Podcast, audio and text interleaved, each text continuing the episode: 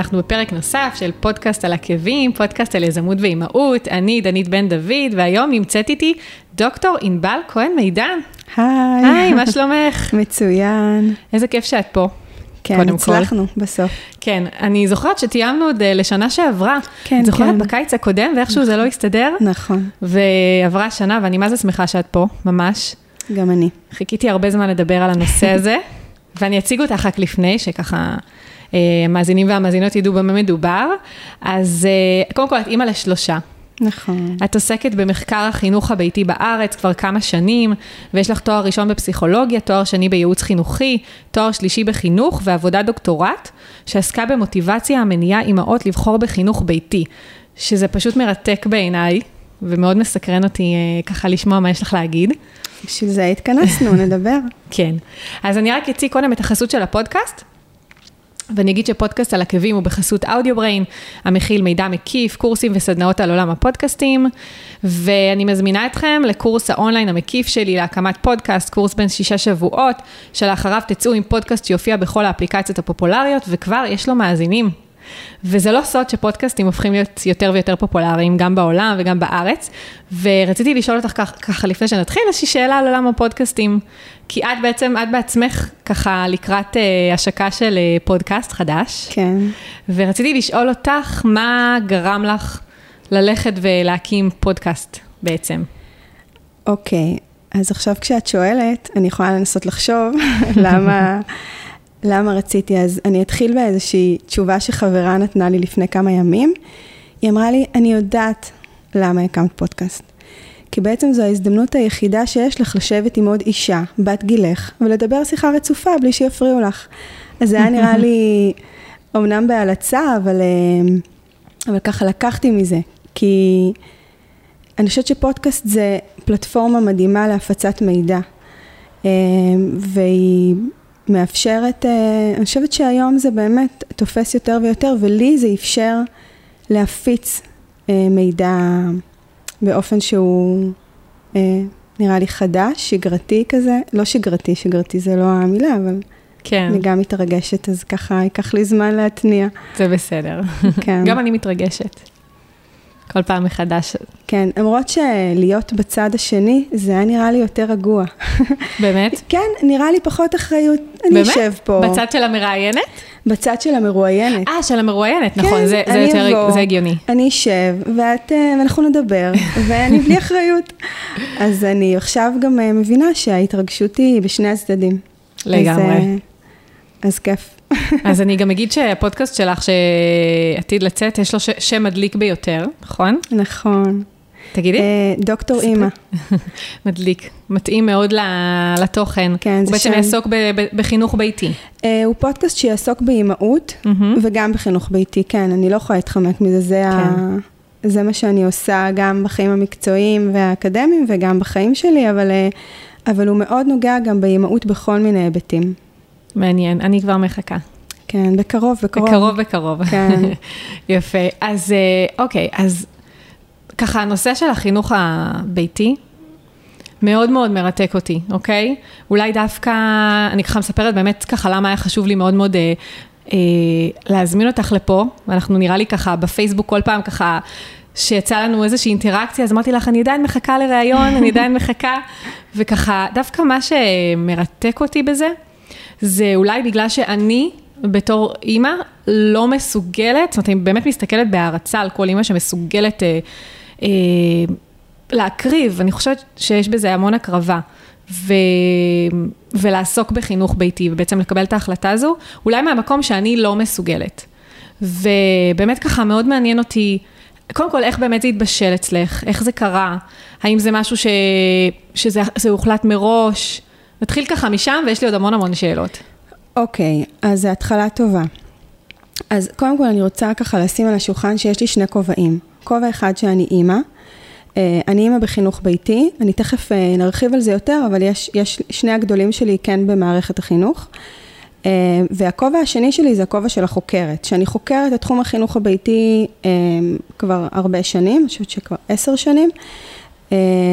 אז יש לי שני כובעים, באיזשהו אופן אה, מקסים בעיניי, החיים האישיים שלי והחיים האקדמיים שלי אה, חוברים אחד לשני, אבל כן חשוב להגיד שאני בשני כובעים, אני יכולה לדבר על החיים האישיים שלי ולשזור אותם ככה בשיחה, ואני תמיד יכולה גם ללכת לצעד המחקרי. אה, אז אנחנו נשחק בין שני הכובעים האלה, זה נראה לי מעניין. כן, נכון, מאוד. אה, אז אנחנו עכשיו מדברים עליי, איך אני התחלתי. כרגע עלייך, אוקיי, כן. אז נתחיל משם. אה, שאגב, זה גם מאוד תואם את איך שרוב האימהות מתחילות, אז אני לא, לא היה לי מושג מה זה חינוך ביתי. באמת שלא ידעתי שקיימת חיה כזאת. רומי נולדה, אז עשיתי איזושהי הסבה מקצועית, הייתי לפני זה, עבדתי באיזושהי חברת תקשורת, ו... ועשיתי הסבה להיות גננת, הייתי שלוש שנים גננת בגן אנתרופוסופי, ו... ורומי נולדה, ובאף שלב, לפחות בתקופה הראשונה, לא היה נראה לי הגיוני לעזוב אותה. זה היה נראה לי כל כך אה, לא שייך למציאות שלנו, לא שייך למשהו שאני מסוגלת או רוצה לעשות אותו.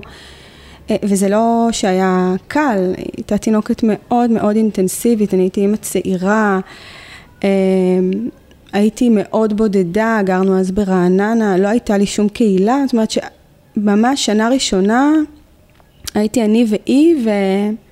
ועוד כל מיני דברים שארגנתי לנו, אבל לא היה לי מושג שיש עוד אימהות שנשארות בבית. אה, כולם סביבי שלחו למסגרות, אמ, אבל משהו בי לא אפשר את הפרידה הזאת. אה, וכמובן שהתחילו לחצים סביב גיל שנה. משפחה, אפילו מבן הזוג. אז הלכתי והסתכלתי מה, מה האפשרויות שיש. ובכל פעם שהתקרבתי לאופציה הזאתי, יש פעמים שאפילו לא נכנסתי, יש פעמים שרק דיברתי בטלפון, יש פעמים שרק דיברתי על זה עם חברה. כל פעם שהתקרבתי לאיזושהי אפשרות להיפרד ממנה, אמ, אני פשוט התרחקתי מזה כנשוכת נחש כזאת, שזה לא אופציה בכלל. ולא חשוב מה נדרש ממני עכשיו, זאת פשוט לא אופציה. אמ, זאת הייתה התחושה שלי פשוט אה, בהתחלה. איזה אמ, אופציות בדקת עבורן? נניח מטפלת אמ, וגן וכל מיני כן, מסגרות? כן, כאלה, והכל היה נראה לי זר ומנוכר ולא שייך, ו, ואפילו אופציה של, אה, את יודעת, סידור משפחתי כזה אולי, אימא שלי, אבל לא רציתי להיפרד ממנה. לא רציתי להיפרד ממנה. אמרתי, אין מצב שמישהו אחר מעביר את היום איתה וזאת לא אני. אין שום דבר בעולם שאני רוצה לעשות יותר מאשר להיות איתה. אז זה היה זאת הייתה התחושה הכי חזקה שליוותה אותי, והיא אמ, היא בסוף אפשרה לי להישאר איתה, כי זה היה כנגד כל הסיכויים כביכול. כל הזמן אמרו לי, היא, אבל יהיה לך הרבה יותר קל, יהיה לך יותר זמן לעצמך, היא תינוקת לא קלה, היא, את יודעת, כל מה שבעצם אני חושבת שהרבה אמהות שומעות, אמ, כן. אבל משהו בתוכי לא אפשר לזה לקרות. אה, אז פה אני מדברת על תקופה ראשונה. ואז גם עברנו למקום אחר, גם שם הייתי, לא הייתה לי קהילה. ו... ואני כבר רצה ככה בשנים, באף שלב זה לא היה נשמע לי סביר. אני חושבת שסביב גיל שנה שחררתי את האפשרות ואמרתי, תניחי לעצמך, תהיי איתה, זה מה שאת רוצה לעשות, זה לא נראה לי כזה פשע, אז תמשיכי. זהו, סביב גיל שנתיים ומשהו כבר אה, נכנסתי שוב להיריון. אה, היו עוד כל מיני הריונות בדרך אה, שלא צלחו, אבל אני חושבת ש, ששום דבר בחיים שלי שקרה לא שם על הכף את האפשרות אה, של לשלוח אותה למסגרת. זה תמיד, ואני זוכרת שכל משבר או כל דבר, גם הייתי סטודנטית תוך כדי, שכל דבר אה, תמיד הביא את הסביבה להגיד לי, אבל עכשיו קשה, אז עכשיו תשלחי. אבל עכשיו, אה, הנה, יש משהו חדש. אני זוכרת שגם נכנסתי להיריון, אז בכלל, אז אמרו לי, הנה, עכשיו את בהיריון, אז את לא יכולה להשאיר וואו. אותה כשאת הולכת ללדת תינוק, זה לא יכול לקרות, וכל מיני... וזה לא היה נשמע לי סביר. לא היה נשמע לי הגיוני, אה, אז המשכתי. ואז סביב גיל שלוש שלה, כבר יותם נולד. אה, ואז התחברנו לעוד אנשים, ואז הבנתי, כי אז לא היה פייסבוק וקבוצות כמו שיש נכון. היום, שזה, המציאות היא כל כך אחרת וכל כך הרבה יותר עוטפת. בת כמה רומי היום? 11, 11 נכון? אז כן, כן, זה היה לפני הרבה הרבה שנים. כן. הרבה שנים, ו- ולא היו קהילות אה, וירטואליות. ו- אה, אז אני חושבת שעברנו לעמק חפר, ואז התחברתי לאיזושהי קהילה, ואז ככה התחלתי לנשום לרווחה, הבנתי שיש עוד משוגעים כמוני, אפילו עם ילדים הרבה יותר גדולים. אה, אני עוד הייתי יחסית עם אה, ילדים צעירים כשנכנסנו אה, לפעילויות שלהם. והתחלתי להיות מאוד אקטיבית בקהילה של החינוך הביתי אצלנו, בקבוצה, וחיינו את חיינו, ככה עוד כמה שנים, לרוץ כבר בעוד ככה אז זהו, אז רציתי לשאול באמת, ככה כל הזמן הזה, הייתה בעצם, כאילו כבר שלוש שנים נניח, הגענו לה מבחינת הזמן, שהיא כבר הייתה בת שלוש. כן. כל הזמן הזה שהיא הייתה איתך בבית, בעצם, איך העברתם את הזמן? זאת אומרת, הייתה לכם איזושהי שגרה, את גם אמרת שהיית סטודנטית תוך כדי. מה עזר לך? אוקיי. זאת אומרת, אני, אני הייתי עם, עם הבן שלי שנה ושלוש בבית, גם בעלי היה, כי אנחנו עובדים מהבית. ואחרי שנה ושלוש הוא נכנס למסגרת שהיא כאילו גן מגיל הליכה. ואני כבר, אני זוכרת שחיכיתי, כבר ספרתי את הימים כבר עד מתי הוא ייכנס, כי כבר לא יכלתי יותר. ועוד בעלי היה איתי בבית. פשוט הרגשתי שהאני, האינדיבידואל, כאילו אני, לא מצליחה להמשיך ו, וכאילו, ולטפ... אני לא מצליחה להמשיך לפתח ולטפח את עצמי, כל עוד שאני צריכה לטפל בו. אוקיי, okay, זו נקודה מצוינת, כי קודם כל לגביי, אה, אני זה שהייתי סטודנטית, אני פשוט סידרתי את זה תוך כדי, אני לא הגעתי לשיעורים, אני הגעתי mm-hmm. רק למבחנים, 아, ואני אוקיי. יכולה להגיד על כל מה שאת אומרת שהוא מאוד מאוד מובן לי, אבל מבחינתי, היו לזה הרבה מחירים בזה שנשארתי mm-hmm. איתה, אבל לא הייתה לי אופציה אחרת מבחינתי. לא היה מצב מבחינתי שאני שולחת אותה. לא היה מצב שמבוגר אחר מטפל בה. לא היה מצב שהיא בוכה ומישהו אחר ניגש אליה. לא היה מצב שהיא... אה, אפילו נרדמת ומישהו אחר נמצא שם, או משחקת ומישהו אחר נמצא שם, לא היה... לא רציתי להיפרד ממנה, אז, mm-hmm. אז ברור שאני הקרבתי חלקים אחרים, והיו עוד דברים, יש עוד דברים שאני אוהבת לעשות חוץ מלהיות אימא ולטפל בילדים שלי, אז בתקופות האלה שהם קטנים יותר, אז החלקים האלה רדומים יותר. כן. אבל בסוף אני חושבת שזה כמו כל דבר שאנחנו עושים, כשאתה עושה משהו שאתה נורא נורא רוצה ואוהב, אז אתה לא כל כך uh, מתעסק ב, ב, בחשבונאות של מה אתה מפסיד, כי בסוף אתה שם לנגד עיניך את מה שאתה הכי רוצה לעשות. כל דבר שאנחנו עושים, יש לו מחירים. נסתכל על החיים שלנו, כל דבר, גם זה שאנחנו בזוגיות, יש לזה מחירים. ואנחנו רוצים להיות בזוגיות, ואנחנו כן. מטפחים אותה ו- ורוצים את זה, יש לזה מחירים, יש לזה קשיים, אבל זה מצב נתון, אנחנו בזוגיות. אז ככה אני הרגשתי, זה מצב נתון, אני אימא, ואני mm-hmm. מגדלת את הילדים שלי, ככה, איתי, בבית. יש לזה מחיר. אה, הזכרת, אה, אני חושבת, אה, שגרה, או מה עשיתי גם, איתה. גם, כן, זאת אומרת, איך הייתה השגרה. איך העברנו את הזמן. כן, זו תקופה מאוד ארוכה. כן, זו תקופה, היא כבר, היא עדיין נמשכת, כן, יש לי עדיין ילד בבית. אני בעצם 11 שנים בבית עם ילדים. וואו, זה מטורף. לא, זה 24-7. מה בעלך עושה דרך אגב? הוא פסיכולוג קליני. אוקיי. יש לו קליניקה פרטית, אמ, הוא עובד מאוד קשה, כדי, הוא אומר, כדי לממן את הקייטנה הזאת, מישהו צריך לעבוד פה. כן, זה, שגם... זה גם שאלה מאוד מעניינת שנגיע אליה, כן. אז אני אשמח לענות עליך. כל העניין של מה העלות הכספית של זה, וכן. אה, כן, אני ניגע בזה. נגיע לזה, כן. אה, אז מבחינת שגרה, אני חושבת שבגילאים הצעירים, הם פשוט, אנחנו חיים ביחד. אני יכולה לתאר, אנחנו קמים בבוקר, אה, אני, איך, איך אמרה לי פעם מישהי, שכדי להסביר למישהו איך מתנהלים חי, חיי השגרה של חינוך ביתי, אפשר לדמיין איזה יום שבת כזה, רגוע, בלי uh, לו"ז, או יום חג, אבל זה בטח לא נראה כמו יום חופש גדול, או כמו אחר הצהריים עם ילדים. זה לא okay. אותו אוקיי. דבר. יש איזה קצב אחר, יש איזה... לא יודעת, זה לא איזושהי, זה לא, זה לא, אני לא רוצה להציג פה איזושהי תמונה פסטורלית, כי יש הכל מהכל. יש גם צעקות ויש ריבים ויש כאוס לפעמים ויש קטסטרופות לפעמים, זה לא תמיד הכל על מי מנוחות ואנחנו אה, ככה, זה לא. לא, בטוח שלא. אני מניחה אבל... שמישהו הורה יודע שזה בדיוק, לא מאה אחוז. בדיוק, אי אפשר לשכנע אימא במשהו אחר. כל מי שאימא שעה יודעת כן. שהמציאות הזאת מורכבת. נכון. אז היא פשוט, בגילאים הצעירים הם מצטרפים אליי, לכל מה שאני עושה, למטלות הבית, לקניות, אנחנו יכולים להעביר זמן בפארק שעשועים. אני חושבת שהמתנה הכי גדולה שאני קיבלתי, זה להסיר את שעון היד. תחשבי על מציאות כזאת, זה, זו מתנה ענקית. לא מעניין אותי מה השעה, אני מזהה שהם עייפים, למרות שרגע, בואו נשים רגע דברים על דיוקם. יש דבר אחד, נגיד, שהוא הגבול שלי, זה הערב.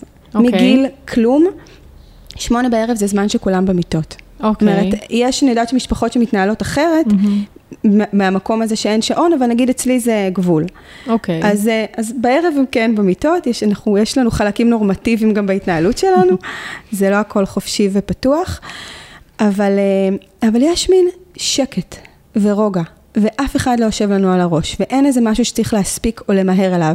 ואם אנחנו קמים בבוקר ומתחשק לנו היום לסדר משהו בבית, אז אנחנו מסדרים. מתחשק לנו לאפות היום, אז אנחנו אופים. לפעמים הולכים למכולת, מעבירים שם זמן. עכשיו, זה בגילאים המאוד קטנים, כן? שהם כן. עוד פיצים, שהם נכון. הם לא, שמבחינתם לשבת לידי ולמיין גרביים זה אחלה תעסוקה. כן, זה עולם ומלואו, כן. אז, אז פשטות, פשטות, פשטות. זה מה שליווה אותי בלי לתכנן אותו. שהם פשוט איתי ולידי, ואני קשובה עליהם, ואני מכוונת אליהם, ואני מקושרת אליהם. ויש בינינו יחסים, ומתוך היחסים האלה, ואנחנו יכולים לקפוץ לסבתא ולבקר אותה, אנחנו יכולים, אנחנו יכולים לעשות כל דבר. עשינו גם המון דברים, אבל בסוף יש פה משהו פשוט, לא מאוד מתוכנן, לא מאוד מסודר. אה, אני חושבת שזה הגיע לאיזשהו גיל, אני חושבת שסביב גיל שנתיים, שבעלי אמר לי, אני חושב שהיא, צריך, שהיא צריכה סדר יום.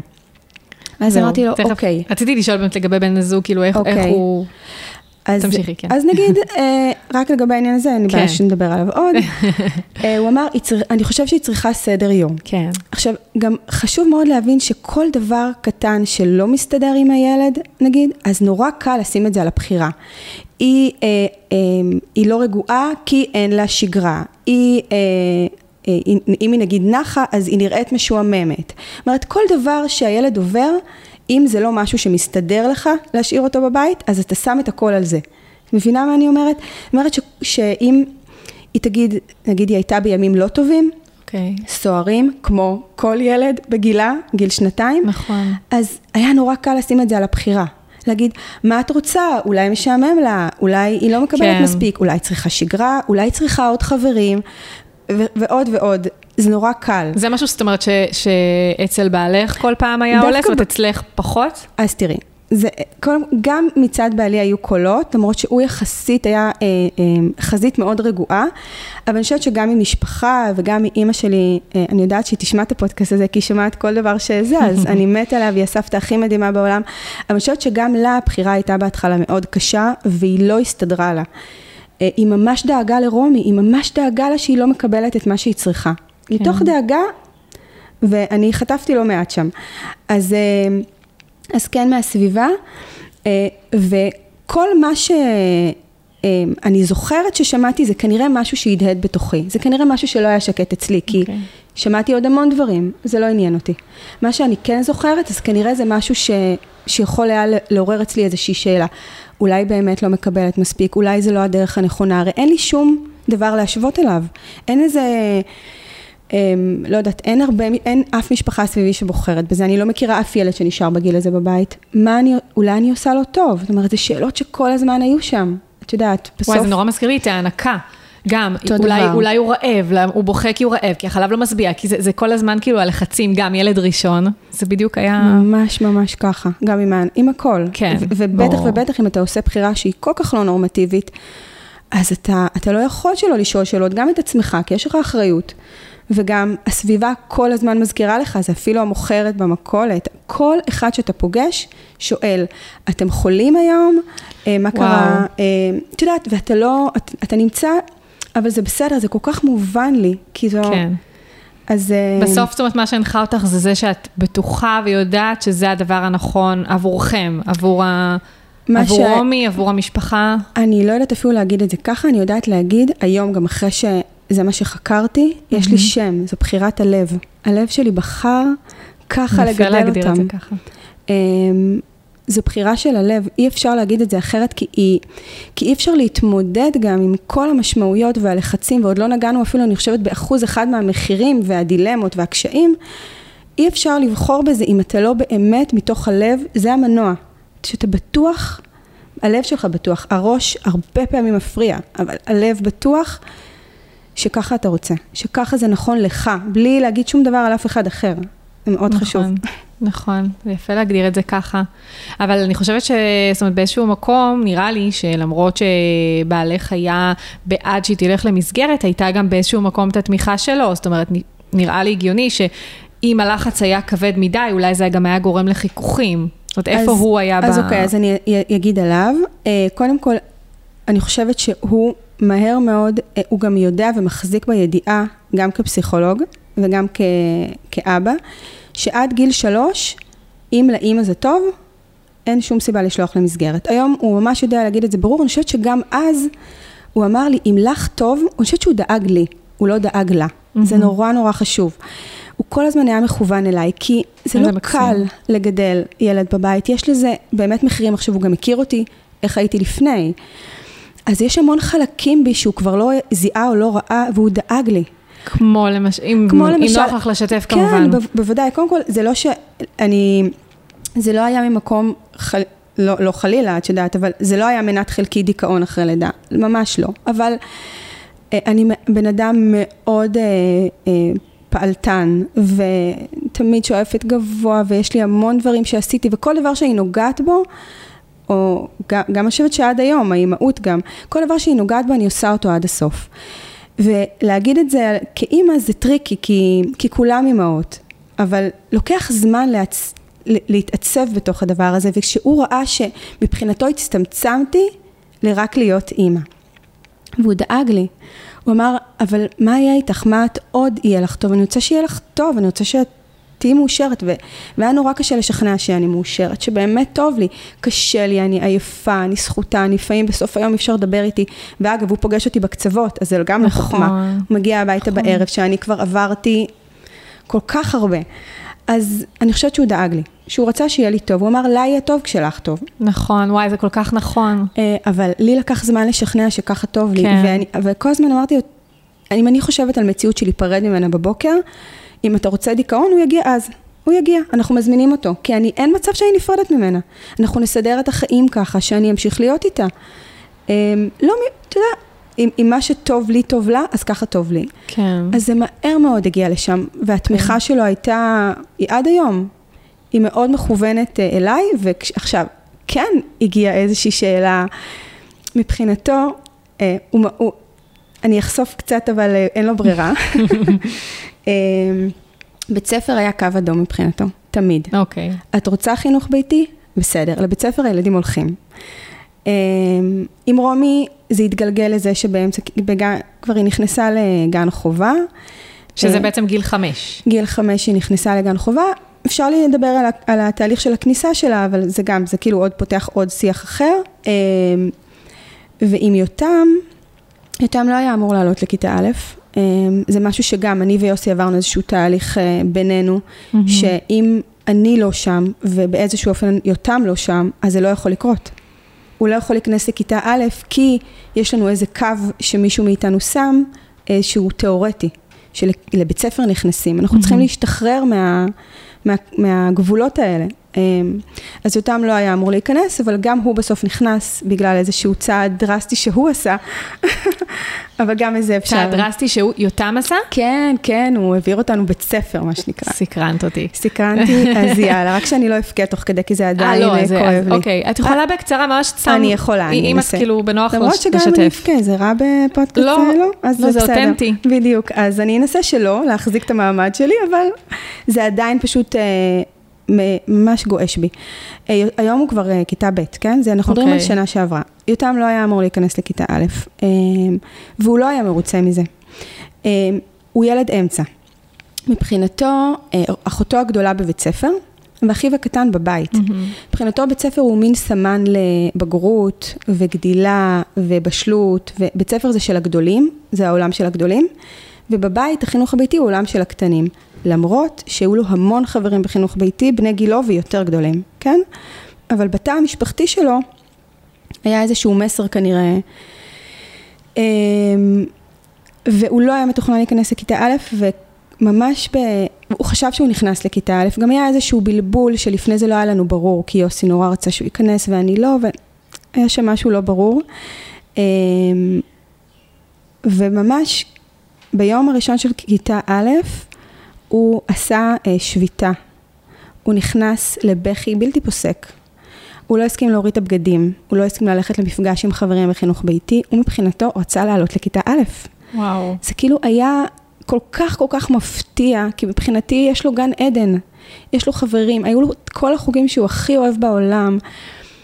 לא הבנתי, זאת אומרת, לא הבנתי את הבחירה, אבל אני כן, כשהייתי, כשהתחברתי באופן אמיץ מאוד אליו, הבנתי מה הוא רוצה. הבנתי שהוא רוצה להיות כמו כולם, כי אנחנו נמצאים ביישוב שכולם בבית ספר. Mm. הבנתי שהוא רוצה כמו רומי, הוא גם רוצה בית ספר. אה, ואפילו יכולתי לראות שהוא רוצה קצת אה, הפרדה ממני. שהוא רוצה קצת לייצר לעצמו חיים שהם לא אה, קשורים רק אליי והב... ולבית, Mm-hmm. למרות שהיו לו המון חוגים חברתיים, אבל תמיד הייתי שם, כן?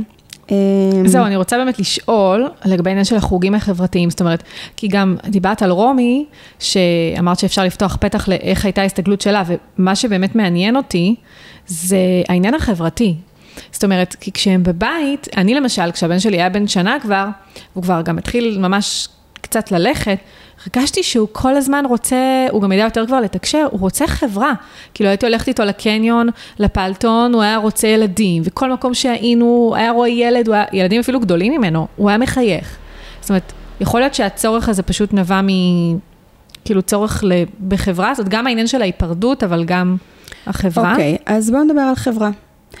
אה, ילדים הם יצורים חברתיים, אנחנו יודעים את זה. הם צורכים חברה כל הזמן, וכמו שאמרת, לא רק בני גילם. הם באמת, אה, הם יצורים מתקשרים. אה, ועכשיו השאלה היא מה, מה זו חברה? אה, איך אנחנו מספקים להם חברה? אז אני אנסה, ל... טוב, אני אגיד את זה ברור. בגילאים צעירים, הם לא זקוקים לחברה של 30 ילדים, 5, 6, 7 שעות ביום. Mm-hmm. זה לא מה שהם זקוקים לו. אני יכולה לומר את זה בצורה ברורה. זה מהמחקרים שאת עשית כן, בתחום? כן, okay. זה, זה ממחקרים פסיכולוגיים עתיקים, זה okay. לא מה שהם צריכים. ילדים כן צריכים חברה, והשאלה איך אנחנו מספקים להם אותה. אז אם אני אה, חוזרת לחינוך הביתי, אה, ילדים בחינוך ביתי הם לא מבודדים חברתית, יש להם כל הזמן חברה. אז החברה מתחילה מהבית הפרטי שלהם. גם אני כאימא אני חברה, אבל זה לא מה שאנחנו מדברים עליו, אנחנו מדברים על ילדים. Mm-hmm. יש מפגשים חברתיים, יש חוגים, הם בגני שעשועים, הם נפגשים עם בני דודים. אני יכולה לומר שגם יש הבדלים בין הילדים. אני יכולה לראות את זה על השלושה שלי. יש לי ילדה שהיא צרכנית חברה... מהרגע שאני אה, זוכרת אותה מתקשרת, היא זקוקה לה, לחברה סביבה. אה, והיא אוהבת חברים, ועד היום, כל היום הבית שלנו, חבר... כל הזמן יש אצלנו חברות בבית.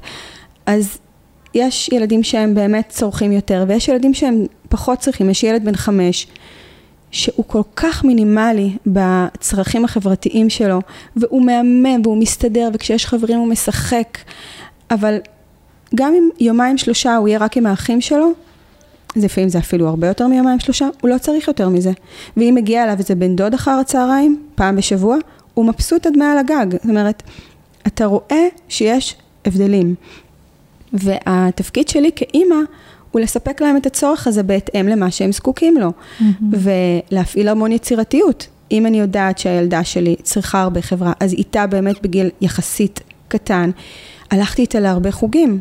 וה, והרחבתי לה את המעגל החברתי, ויצרתי קשרים עם אימהות, עם ילדות בגיל שלה, ואירחתי המון בבית שלי. אז, אה, ועם שי זה שונה. אני עובדת שם אה, פחות קשה, אני יותר בטבע שלי, יותר נחה. אז, אה, אז אני מקווה שעניתי ושזה, כן, שאני ברורה. כן, זה יותר ברור, כן. כי הרבה פעמים מתבלבלים ואומרים, הילד צריך חברה, אז בוא נשלח אותו למסגרת. אבל המסגרת היא... היא נותנת מענה חברתי, אבל יש עוד הרבה מעבר לזה, וה, והאופן שבו באמת הרבה פעמים מסופקת החברה, היא לא בהכרח מותאמת למה שהוא צריך. Mm-hmm. יש שם חברה, זה בטוח, אבל יש, לא, לא תמיד זה מדויק, לא תמיד מערכת שווה אה, אה, תשובות למענה חברתי לילד, אוקיי? Mm-hmm. זה, לא, זה לא משוואה ברורה. ואיך אפשר למשל לדעת? כי אני למשל את הבן שלי, שוב, הוא נכנס בגיל שנה ושלוש, ואנחנו מן הסתם גם השקענו בו המון בבית, אבל בגן, פתאום ראינו אותו פורח, זאת אומרת, הוא התחיל לדבר על ילדים מהגן, ועל חברים, ועל חוויות שהוא עובר, כשהוא קצת היה יותר גדול, אבל גם היו מצלמות, אז היינו רואים אותו, וקיבלנו דיווח מהצוות שהוא מאוד חברותי, ו... אז כאילו, איך את יכולה לדעת? אני חושבת שאת מתארת מצב נהדר.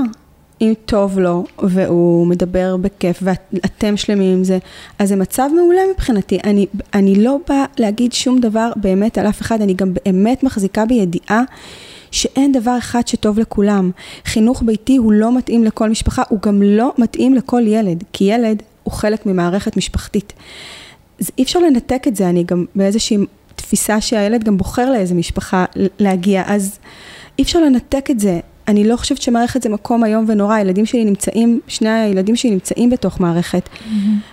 אז זה בסוף איזשהו דיוק שהמשפחה עושה עבור עצמה. ואם, ואם תרשי לי, ניכנס mm-hmm. אפילו לעוד מקום, שמבחינתי חינוך ביתי הוא חוצה את הגבולות של ילד במסגרת או ילד בבית. חינוך ביתי בתפיסה שלי זו הקשבה לילד, הקשבה לצרכים שלו, הקשבה ו- ו- והיכולת להיות מקושר אליו. בזמן שאתה נמצא איתו וגם בזמן שאתה לא נמצא איתו. ילד שמרגיש את הנוכחות של המבוגר שאיתו, של ההורה שלו, אז הוא ילך עם זה גם שהוא לא נמצא לידו. אמ, אני, אפשר עוד להמשיך ולדבר על זה, אבל זה באמת ההרגשה שלי, שגם כשהילדים שלי במסגרת היום, אני מאוד מאוד מחוברת למסגרת. אני אעשה הכל כדי להיות חלק, כהורה, כמה שיותר למסגרת. אני נמצאת, נמצאת בוועדים, אני נמצאת בהנהגה, בהנהגה ההורית הבית ספרית, אני בקשר מצוין עם המורות שלהם. אני מעורבת בחיים שלהם בבית הספר, mm-hmm. ילדים מהכיתה מתארחים אצלנו, אני נמצאת בכל הפעילויות והאירועים החברתיים של בית ספר. מבחינתי התפקיד שלקחתי על עצמי כאימא הוא מעבר ל"הילד נמצא בבית או לא בבית". אני דואגת להם שהם יגיעו מבית ספר ישר הביתה ואני אהיה שם.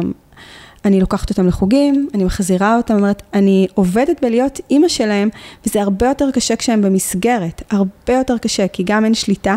נכון. ואנשים מתערבים וואו. לך, והרבה פעמים יש לא דברים נורא צומרים, אה, צורמים, סליחה, כן. הרבה דברים צורמים, אבל זה, זה חלק מה, מהתפקיד שלקחתי על עצמי. כן, האמת שזה הרבה פעמים מלחיץ אותי שככל שהוא גדל, ואני חושבת על זה שהוא באמת אה, ירצה להיות יותר ויותר עצמאי, איך אני אהיה מסוגלת לשחרר? כי זה מאוד, זאת אומרת, קשה לי המחשבה הזו שאני, אין מה לעשות, כאילו, גם אני גדלתי והשתחררתי, אז נורא קשה לי המחשבה הזו, אנחנו עוד ממש לא שם. כן, אני חושבת שאנחנו גדלים יחד איתם. אני חושבת שאם אני עכשיו אסתכל על עוד כמה, אני מסתכלת על ילדות בנות 15, ואני אומרת, אין מצב שאנחנו הולכים להיות שם, אבל יכולתי להגיד את זה גם לפני כמה שנים, שאני מסתכלת על ילדים גדולים יותר. אני חושבת שאנחנו גדלים יחד איתם, ויש איזושהי, איזושהי דינמיקה כזאת שמתפתחת לשני הצדדים, ובסוף אתה מרגיש את הרגע, אי אפשר לחשוב מה, איך אני אשחרר בעתיד, זה מעורר חרדה. כן. אנחנו לא מאוד. לא שם, אנחנו כאן, ואנחנו משחררים כמה שנראה לנו שזה טוב לנו ונכון. מאוד. וואי, בדיוק אתמול, זה מזכיר לי, קפצתי איזושהי חנות שאני תמיד קונה בה חד פעמי וכאלה, והמוכר כבר, המוכר, המוכר מכיר אותי מאז ההיריון, וכל פעם שאני נכנסת לחנות, הוא אומר לי, אני עוד זוכר אותך בהיריון, בן כמה, בן כמה הבן שלך? Yeah. כל פעם, תקשיבי, כל פעם, אני לפחות פעם בחודש שם. גדול. ואתמול הוא אמר לי, אה, אתמול או שלשום, זוכרת כבר, זה היה, ימים מתערבבים לי, אבל אה, לפני כמה ימים נראה לי, הוא אמר לי, שתהיה לך שנה טובה וזה, ואני מחכה כבר לראות את הבן שלך עובר פה אה, ליד החנות עם מדים. וכזה, מה, מה אתה מדבר וואו. איתי עכשיו על מדים? עזוב אותי, ילד בן שלוש. וואו. על, אני לא מצליחה לחשוב, זה כאילו מבחינתי צעד שהוא כאילו, זה חרדה איומה. ממש. מהרגע שאמרו לי שבכלל שיש לי בן בבטן, זה כאילו צבא, צבא, צבא. מהרגע זה כאילו מהדהד. אז כאילו לא, לא הייתי מסוגלת לשאת את זה אפילו שהוא אמר את זה. אז גם אנחנו, אנחנו לא מדברים על צבא. כן, קשה, קשה. זה, זה בלתי נתפס מבחינתי, אבל את יודעת, המציאות, אני אומרת, אה, אני יכולה, זה כמו שאותם עם כיתה א', שהוא לא, פשוט היינו חייבים ללכת איתו, אז אני יכולה להשתעשע על הצבא, אבל מיש, מיש, מישהו ישאל אותי? אני לא חושבת שמישהו ישאל אותי לאן ללכת ואם ללכת לצבא. אז אני פשוט אה, ככה דוחה את הקץ בכלל כן. להתעסק בזה. כן, לגמרי. אז רציתי ככה עוד לשאול אותך, באמת ככה לגבי אה, רומי ו...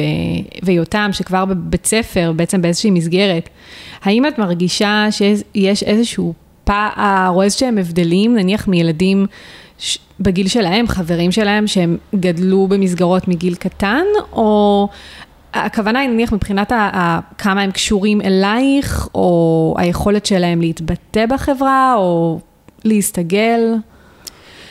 אוקיי, אז כמעט אי אפשר לדבר על רומי ויותם כמקשה אחת. הם שני ילדים כל כך כל כך שונים, באמת. שניהם גדלו באותו בית, הם יצאו מאותו רחם, אבל הם שני עולמות. אמ, אני, אני יכולה להגיד ש... אז ככה, אני קודם כל אספר משהו על הכניסה של רומי, כי זה מאוד רלוונטי. Mm-hmm. כשרומי נכנסה לגן, היא לא נכנסה בתחילת השנה, ואני זוכרת שהגננת והפסיכולוגית האזורית, ו... והייתה עוד מלווה לגן, מלווה פדגוגית, הם כולם היו נורא במתח ובלחץ מהכניסה של רומי לגן. ואני זוכרת את עצמי יושבת איתם בפגישה ואומרת להם, את לא תהיה לכן עבודה. היא, היא מהממת, היא חברותית והיא תיכנס בקלות, אני בטוחה בזה. אמרו לי, איך את יודעת? היא אף פעם לא הייתה. אמרתי, אני יודעת, אני מכירה את האיכויות של הבת שלי, אני יודעת שכשהיא נכנסת בזמן שזה טוב לה ומדויק לה, זה יהיה מעולה. אה, ובאמת ככה היה. היא, אני הייתי איתה כמה ימים בגן, ופשוט צפיתי בה, כי זה היה פשוט, וכולם הסתכלו עליה. היא, היא טיפוס חברתי, היא יודעת להתבטא, היא מהממת. אמ, וזה לא שאני אימא כזה ששמה, שלא רואה את המגבלות של הילדים שלה, אני יכולה גם לדבר על דברים שיותר קשים להם, אבל במקום החברתי, היא פשוט הייתה, היא, היא פשוט נכנסה לגן כאילו היא תמיד הייתה שם. הדבר היחיד שהפריע לה זה שהיא צריכה ללכת עם נעליים והיא לא יכולה להיות יחיפה או עם כפכפים. זה כאילו mm, הדבר היחיד שפתאום okay. אה, בגיל חמש היא צריכה ללכת עם אה, סנדל סגור. אני זוכרת שזה היה האישו היחיד שהתמודדנו איתו, אבל חוץ מזה, אה, ושגם היה זמן מאוד קבוע לאוכל. שזה לא כשהיא הייתה רעבה היא אכלה, אלא היה זמן שאוכלים, למרות שהן היו מהממות ומאוד גמישות איתה, אבל היא מהר מאוד הסתגלה גם לעניין הזה. אז זה על הכניסה של רומי, והיום אני לא רואה איזשהו הבדל. אני כן תכף אגיד משהו על שניהם, שהוא בעיניי כן אה, נוגע לזה שהם אה, התחנכו בבית. Mm-hmm. ויותם, אני זוכרת שגם בימים שנכנסנו לכיתה א', אני הייתי נורא נורא מוצפת, והייתי איתו גם כמה ימים בכיתה. וואו, אפשרו לך את זה? אני, אני לא, לא אפשרתי משהו אחר. אה, אוקיי. אין מצב. כאילו, באמת, יש דברים שאני עומדת מול המערכת, ואני מגייסת את המערכת אליי בצורה הכי אה, יצירתית ואמפתית, כי אני פשוט, אני באה בטוב, אני באה בטוב, אני אומרת להם שגם אני וגם יותם עלינו לכיתה א', ו... ואין מה לעשות, אנחנו עסקת חבילה, ואני צריכה לראות את הכניסה שלו, ואני צריכה לראות את ההסתגלות שלו, ו... ואפשרו לי. איזה יופי. הם הבינו שזה באמת אה, חשוב גם לי וגם ליותם. אז אפשרו לי, ואחרי כמה ימים, אני זוכרת שאחרי היום הראש... ביום השני, המחנכת שלו באה ואמרה לי, וואו, את האמנת שזה יהיה ככה? אז אמרתי לה, לא היה לי ספק שזה יהיה ככה, אבל זה לא העניין, זה לא בגלל זה כן שלחנו או לא שלחנו, בגלל שהוא התקשה להיכנס, או... אז, אז הכניסה של שניהם הייתה חלקה. Mm-hmm. יותם, אה, טוב, זו שיחה אחרת, אבל יותם די מהר הרים אה, אמברקס, והוא כבר פחות, אני חושבת שמפורים שנה שעברה הוא הלך הרבה פחות לבית ספר, והשנה גם התחילה מאוד מאוד אה, מורכב. אה, הוא כמעט לא הלך עד עכשיו, אבל זה גם בגלל שהוא דאג לשבור את היעד יום לפני שהתחילה שנת הלימודים. וואו, כן. איזה באסה. באסה, ואת יודעת, אני מאמינה שלא סתם דברים כן. קורים. אז הוא המשיך את החופש הגדול, ורק אתמול הורדנו את הגבס. בקיצור, התחלנו מאוד מעניין. אני אגיד על זה עוד, אני שוב רגע שנייה נכנסת בטח, לעוד משהו, ואנחנו ברור. נחזור ל... אני זוכרת את ההבדלים וזה. אני זוכרת, יש איזשהו שיח שאני מנהלת גם עם יוסי וגם עם עוד אנשים, שוואו, עוד מעט שי יהיה גדול, הוא ייכנס ואז יהיה לך זמן. ואני כל הזמן מנסה להסביר שאני אימא בחינוך ביתי במהות שלי. מבחינתי זה לא כרטיס לכיוון אחד. אם יותם באיזשהו שלב ירצה לחזור הביתה, הבית תמיד תהיה אופציה, כנ"ל לגבי רומי, הם יודעים את זה. לא ממקום שהיום אני כן הולך, מחר אני לא הולך, יש לנו בחירה, אנחנו הולכים לבית ספר וזה המקום, אבל אם נגיע לאיזושהי נקודה שמישהו מהם ירצה לחזור הביתה ולהתחנך בבית, אני שם, וזאת אופציה, זה לא כרטיס לכיוון אחד. Mm-hmm. אז כל מי שסביבי אומר, עוד רגע שי, כי הם ראו שרומי ויותם, זאת אומרת, כיתה א' נכנסים, אז מבחינתם שי זה שנה הבאה, אז כן. אז, אז כל מי ששומע אותי, הבית הוא עוגן ואני שם. אמ, אוקיי, ונחזור להבדלים. יש כן דבר אחד שאני רואה שרומי ויותם אה, שונים מילדים אה, שסובבים אותם. זה לא מדע מדויק, זה רק דרך העיניים שלי. אה, ורק דרך הרגישות שלי אליהם. אה, אני יכולה להגיד, אני לא יודעת אם יבינו אותי, אבל אני יכולה להגיד שהם פחות מחוספסים. הם יותר רגישים, קצת יותר חשופים, הם, הם פגיעים יותר לסיטואציות. לדוגמה, הם, אם הם יראו שאיזשהו חוסר צדק נעשה, לא להם אפילו, לילד אחר, הם יכולים לבכות מזה. הם, הם, הם מאוד רגישים למה שקורה סביבם, והם גם לא, הם לא ציניים, שזה, שזה קטע, כי ילדים בגיל שלהם כבר אה, לגמרי ציניים. אוקיי. אז אם מישהו פונה אליהם בציניות, הם, זה, לא, זה לא יעבור כל כך טוב. הם לא אוהבים שצוחקים על חשבונם, אה, הם, אה, אני לא יודעת אם אני מובנת, אבל הם לא מחוספסים. נגיד אני יכולה לראות ילדים במשחק כדורגל, מהמם. סתם דוגמה, אה, משחק כדורגל, אה, ראיתי את יותם עם החברים לפני כמה זמן, עם היד השבורה שלו, הוא ניסה לשחק איתם כדורגל. והם רבו שניים, אחד דחף את השני, הם התחילו לבכות, ניגבו את הדמעות, המשיכו לבכות. אצל יותם זה לא... המשיכו לבכות או לשחק? אה, אה, סליחה, בכו, ניגבו את מהמם. הדמעות, המשיכו לשחק. אוקיי. אצל יותם זה לא היה עובר. גם אם על פניו הוא היה מנגב את הדמעות וממשיך, הדבר הזה היה נשאר לו. הוא היה מאוד נעלב מהחבר שדחף אותו. עכשיו, זה גם, זה שני הכיוונים, הם גם מאוד אה, אה, מודעים ורגישים לאיך הם מתנהגים אה, כלפי חוץ. הם, הם, יש בהם איזו עדינות כזאת בשניהם, בגלל, זה, בגלל שהם נורא שונים וזה דבר שהוא זהה, אז אולי, אולי יש איזה אחוז מסוים שזה קשור לזה שהם גדל, גדלו בבית, מהמם. שהם נורא רגישים למה קורה סביבם ונורא רגישים אה, לפניות אליהם, אה, והם ילדים חזקים ועוצמתיים, במיוחד רומי היא, היא, היא שדה, כאילו אין דברים כמוה, באמת, היא ילדה מפוקחת וערנית והיא מאוד אה, על הקרקע, אבל בשניהם יש פגיעות שהיא חסופה. זה אני יכולה להגיד, לא יודעת אוקיי. אם זה קשור או לא. אני, אני יכולה אולי לתת את זה כדוגמה לצד השני, כאילו גם איזושהי דוגמה, שיותר אה, מבחינת הגילאים, אה, בטווח גילאים של הבן שלי, שסתם למשל יש ילדים בגן שלו שנכנסו פעם ראשונה לגן. ולא היו לפני כן אה, בגן. ועשינו איזשהו מפגש לפני אה, תחילת השנה, כדי שלפחות עם חלקם יכירו, כי זה גן חדש, הוא גם עבר לבד מהגן שלו, מהגן הפרטי. והיה שם ילד שבאמת לא היה במסגרת, בן שלוש, והוא לא היה במסגרת לפני. והוא נורא רצה לשחק עם הצעצועים של איתי, כי אנחנו תמיד לגינה מגיעים עם אה, פקלאות, טרקטורים, עניינים וזה. ואיתי לא רצה, כאילו, הוא, הוא לקח, הוא רצה הוא לשחק, והוא נורא בכה. וכאילו, גם אמא שלו לא כל כך ידעה איך כאילו, היא אמרה, אני לא יודעת מה לעשות עכשיו, היא הייתה כל כך חסרת אונים, כי היא לא ידעה אם היא צריכה לעזור לו או לא לעזור לו, היה מאוד מאוד מאוד מאוד רגיש. והרבה פעמים אומרים על ילדים, טוב, הוא ילד של, אם הוא חוטף, הוא ילד של גן, הוא יודע מה זה, כי בגן הרי הם צריכים כל הזמן להתמודד עם סיטואציות כאלה. והוא כאילו לא ילד של גן, במרכאות, לא, אפילו לא במרכאות כפולות, כי הוא באמת לא היה בגן אף פעם. אז הוא כאילו לא יודע איך להתמודד עם סיטואציות כאלה, ואז הוא מפתח רגישות מאוד מאוד גבוהה. אולי זו הכוונה, או ש... אמ, אני יכולה להגיד שהדבר היחיד שקלטתי מהסיטואציה הזאת זה שהאימא לא ידעה מה לעשות. אה, אני לא חושבת שזה קשור לזה שהוא היה בגן או לא.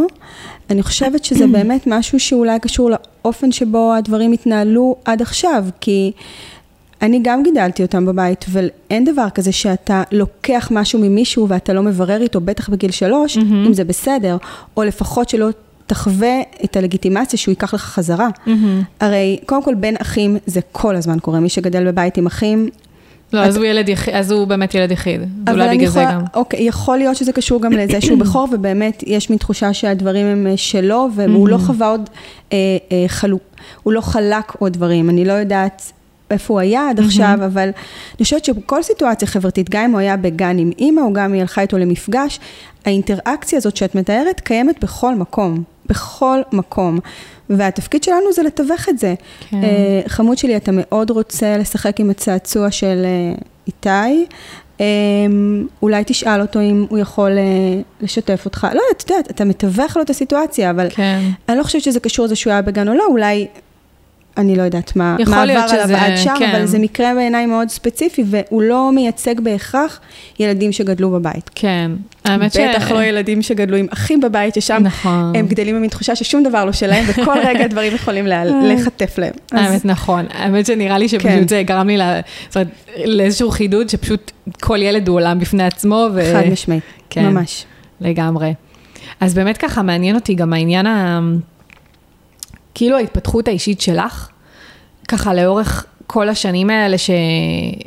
שבעצם הילדים היו איתך בבית, ואומנם באמת אחר כך אה, רומי ויותם נכנסו למסגרות, ובעצם כל מה שאת שומעת זה אוטוטו גם שי, נכון כן. אמרת שי? ייכנס ואז יהיה לך זמן לעצמך, אבל בתכלס, בגלל שאת רואה את עצמך תמיד כעוגן, וזה לא משנה מה, את אימא בחינוך ביתי, אז איך כן הצלחת להתפתח תוך כדי, וכן להגשים את עצמך, כי את גם עשית בעצם את הדוקטורט, נכון? בשלב נכון. הזה, איך בעצם הצלחת לעשות את זה? אוקיי. אז קודם כל, כל מי שאומר לי, אה, חכי שי ילך ואז, זה מי שלא ממש מכיר אותי. כי אני חושבת ש... שאת ההתפתחות הכי גדולה שעברתי, הכי משמעותית, הכי... אני לא יודעת איך עוד אה, להתנסח, אה, היא הייתה בשנים האלה שאני אימא. אני אנסה לענות על זה בכמה דרכים. אני מאוד מאוד אוהבת להיות אימא. זה הדבר שאני הכי אוהבת לעשות. אמ, זה הדבר שאני הכי טובה בו. זה התפקיד הכי מאתגר שעשיתי בחיים שלי, ועשיתי המון דברים קודם. אמ, ואני חושבת שאני למדה כל יום, כל יום, על עצמי ומתחדדת, והופכת להיות בן אדם אפילו יותר טוב, כי לגדול, להיות עם ילדים כל הזמן, זה אומר שאתה עם, המר, עם המראות, גם שאתה לא רוצה את המראות האלה, אתה כל הזמן עם מראות מול העיניים. הם לא מוותרים על כלום. נכון. אתה מוציא משם חלקים, את החלקים הכי לא מעובדים שלך מול הילדים. ושם יש לנו, לי לפחות הייתה את ההזדמנות, בלי לתכנן, לא תכננתי לתקן את עצמי דרך האימהות, אבל אני יכולה להגיד שאני בן אדם הרבה יותר מפותח, והרבה יותר מודע, והרבה יותר אה, מחובר כי אני, אין לי, הזדמ... אין, לי, אין לי לאן לברוח, אני כל הזמן מול עצמי. אני מול החולשות שלי ואני מול ה...